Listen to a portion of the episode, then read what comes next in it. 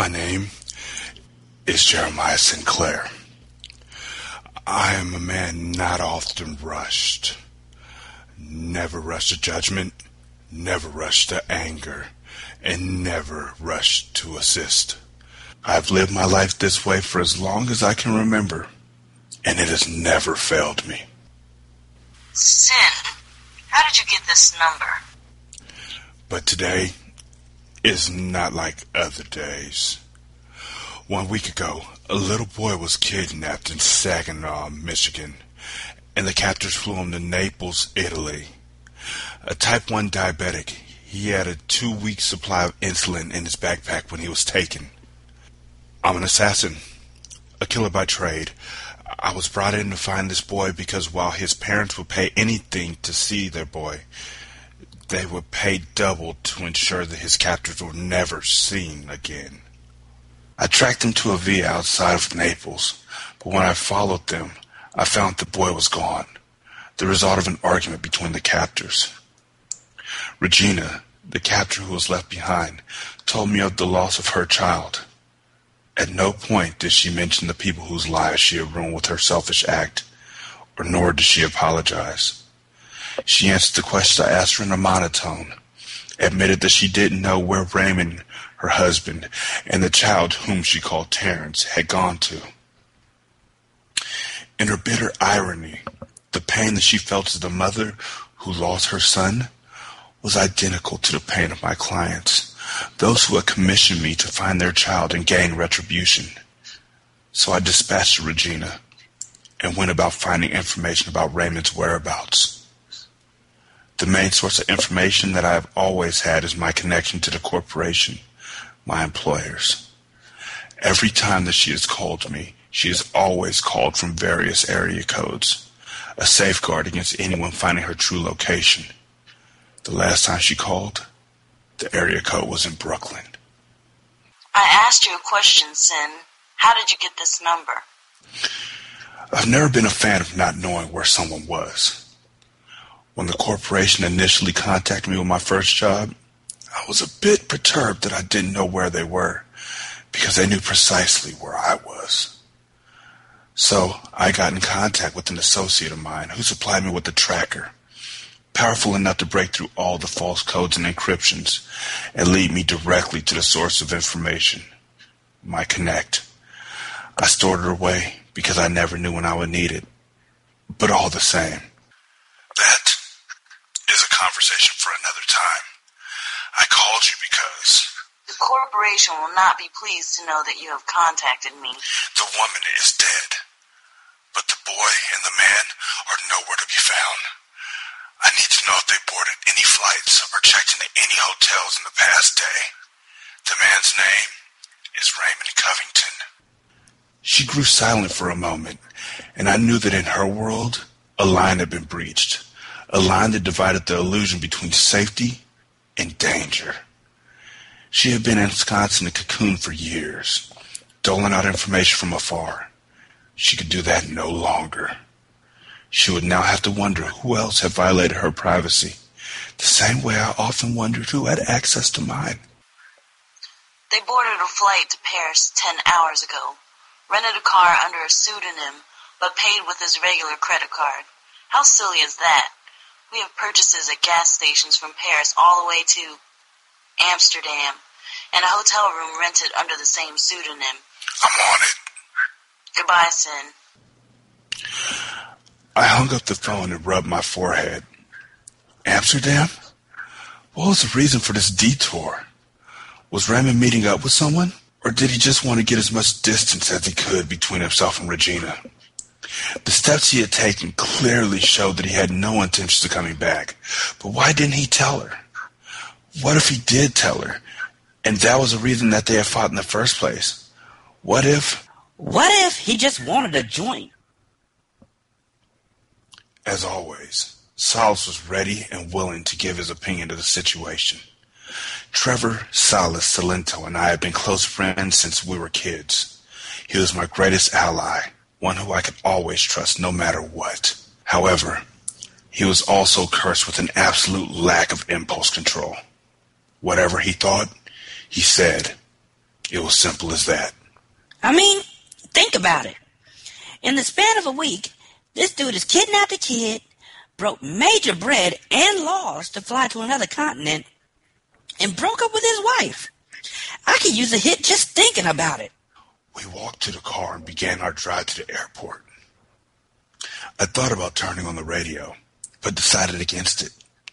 At times, Solace was far more entertaining than radio, and his volume was always louder. This dude just broke out without even thinking about his wife. Just flew off with the kid like he was doing it to be spiteful or something. Or maybe, Maybe what? maybe he's one of them kid traffickers, man.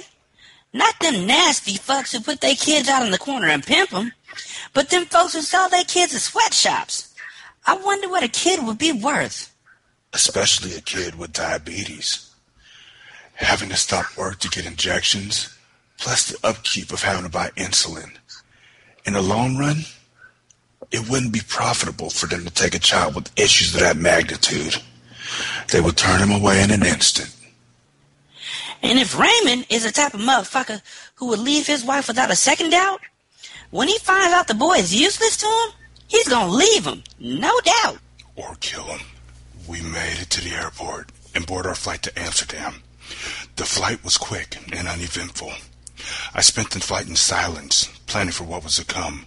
Solace was right. The average man would not be convinced to kidnap a child, but if they were ever brought to that point of desperation, they would make sure the entire family was always together, so that no one would get cold feet and go to the police they wouldn't want to cause any issues, so they would agree with everything that their wife said. Raymond didn't do any of that. In fact, he did the polar opposite. This was not the man that I expected when I took this job.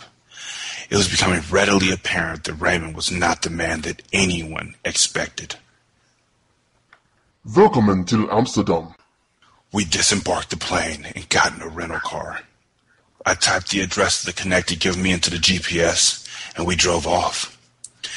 As we neared the destination, I realized that I didn't like the way I was feeling. Like I wasn't nearly as prepared for this encounter as I usually was. Man, Sin, you slipping. You got a look on your face like you just ate a bad batch of turnip greens. What in the hell is wrong with you? I couldn't tell him because I didn't know. We continued in silence until we reached the destination on the GPS system. I got out of the car. Solace stayed behind.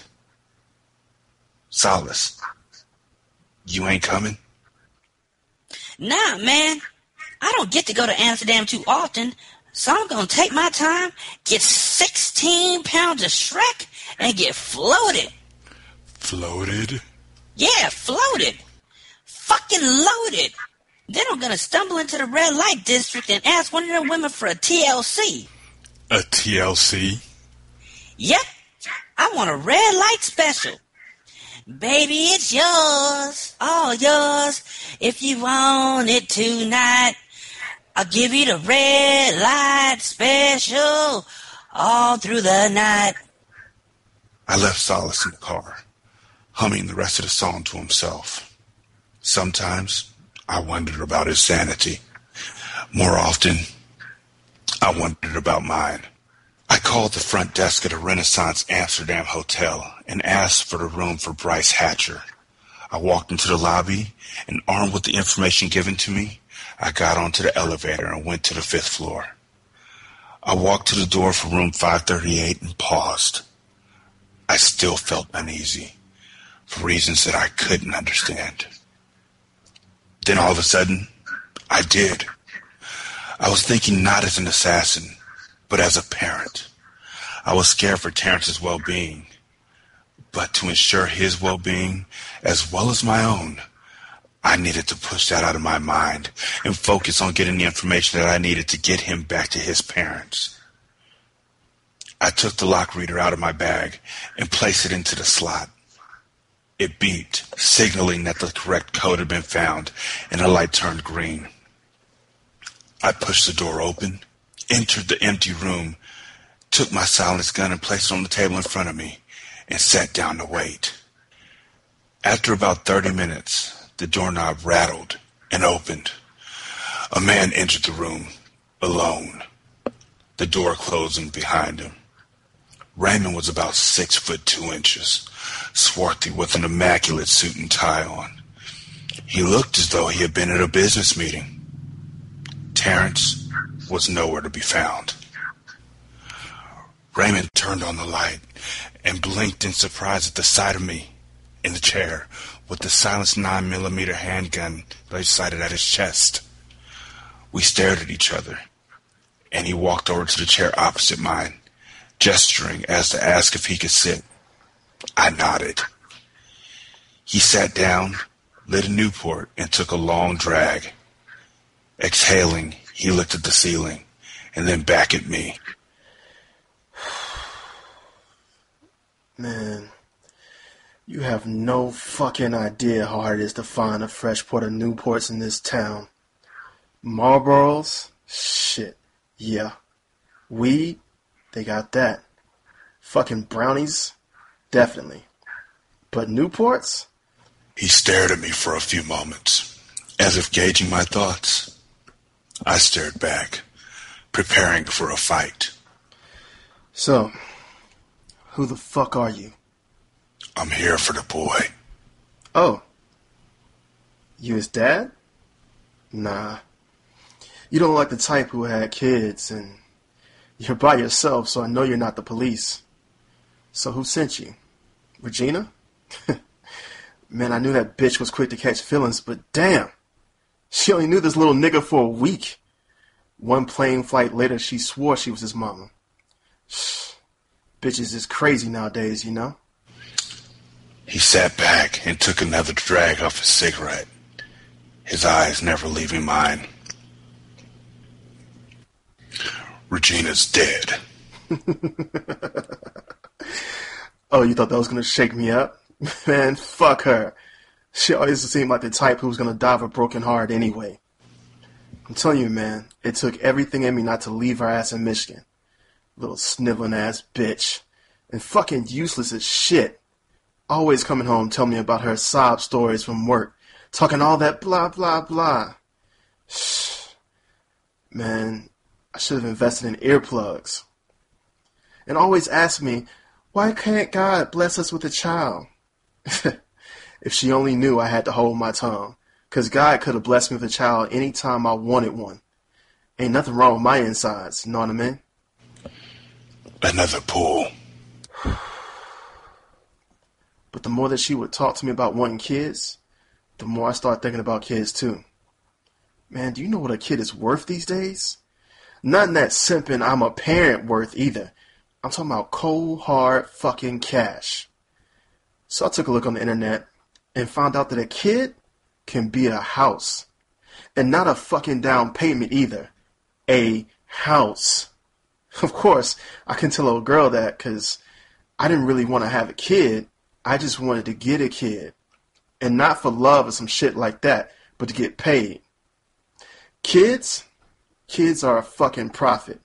If you know the right buyer. And I know all the right buyers. I got connections. And I just sent Justine. Justine? Yeah, Justine. That's my um international piece. I met her at the University of Michigan. But anyways, man, I had her catching flights out here to fat check for me. Find the highest bidder. And when she gave me the offers that folks were making for one little kid, shit, man, I took it. The only issue was convincing Regina that the only way that she was going to get a kid would be to take one. She was already right there, man. She wanted a kid so bad you could smell the breast milk seeping out of her pores, man. I just had to guide her to the right situation. I continued to look at him, not saying a word, because I had realized that Raymond was the type of guy who, if given an audience, would talk until the audience walked out. If I just gave him my attention long enough, he would eventually get around to tell me where Terrence was. Nigga, have you ever seen the Mack? Any man can control a woman's body. But the real trick is fucking controlling their mind.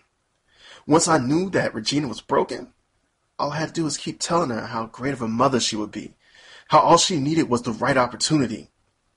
I would point out all the kids that were walking out of school by their parents and told her that they were being dragged to school, mistreated by their parents, and that they deserved better. One of those kids deserved the best. And the best? Well, she was the best, obviously. and that fucking bitch believed me. She sat out in her car every single morning, day after day, and just watched those kids walk by her. I saw her. I saw the whole thing. When she finally broke down crying in the car, that's when I knew I had her on my team. I even let her pick out the fucking kid. And once she grabbed him, we already had the car ready. Because, as I told her, we would have a better chance of being a family in a different country. So we left. And I let her console him and talk to him because by consoling him, she was just fucking consoling herself. By the time we landed in Naples, she had a son. But I was already sick of both those fuckers. Sure, I had to put up with her punk ass for a few days, asking him if he wanted to go play and would he please call her mommy. But soon enough, it dawned on me that this shit wasn't going to stop. She would always be begging for him to call her mom, and he never would. Meanwhile, my market was fucking drying up, which was gonna leave me to be a fucking dad, which I never fucking wanted to be. So I decided to open up to my wife. I told her that I wanted to move to a different country. And she said that she wanted to stay in Naples because it had fucking culture. Like I gave a shit. We fought about our future, and I called her a few things that you probably would have regretted, because you look like you're a fucking simp anyway. She cried and went to bed.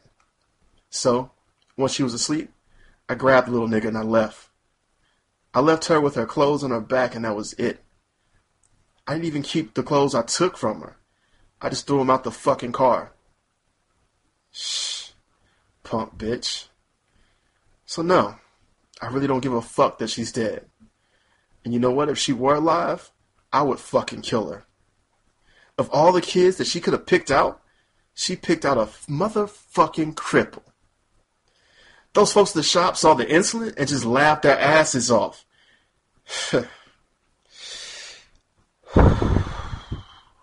Said something about a fucking svart and led us to the door. I have never wanted more to kick a kid's monkey ass than right then. But I held it in. I just told Justine to get him the fuck out of my sight, and then I came back here. He stubbed out the cigarette in the ashtray. So, you left him with her, and you came here. Nigga, are you deaf? That's what the fuck I said, isn't it? I drove back here, got some ports, and walked into my hotel room to see your somber looking ass. Lurch ass motherfucker. Think you cute, don't you, because you got that gun? Alright. Put the gun down, and we'll see who's really a man. Why don't I put the gun down? Yeah. Go ahead, put the fucking gun down, bitch. And fight me like a real man. Um, yeah, uh, no, sorry. I don't have time for that.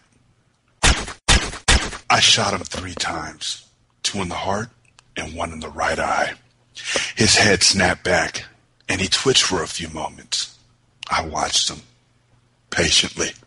He died just as my clients requested.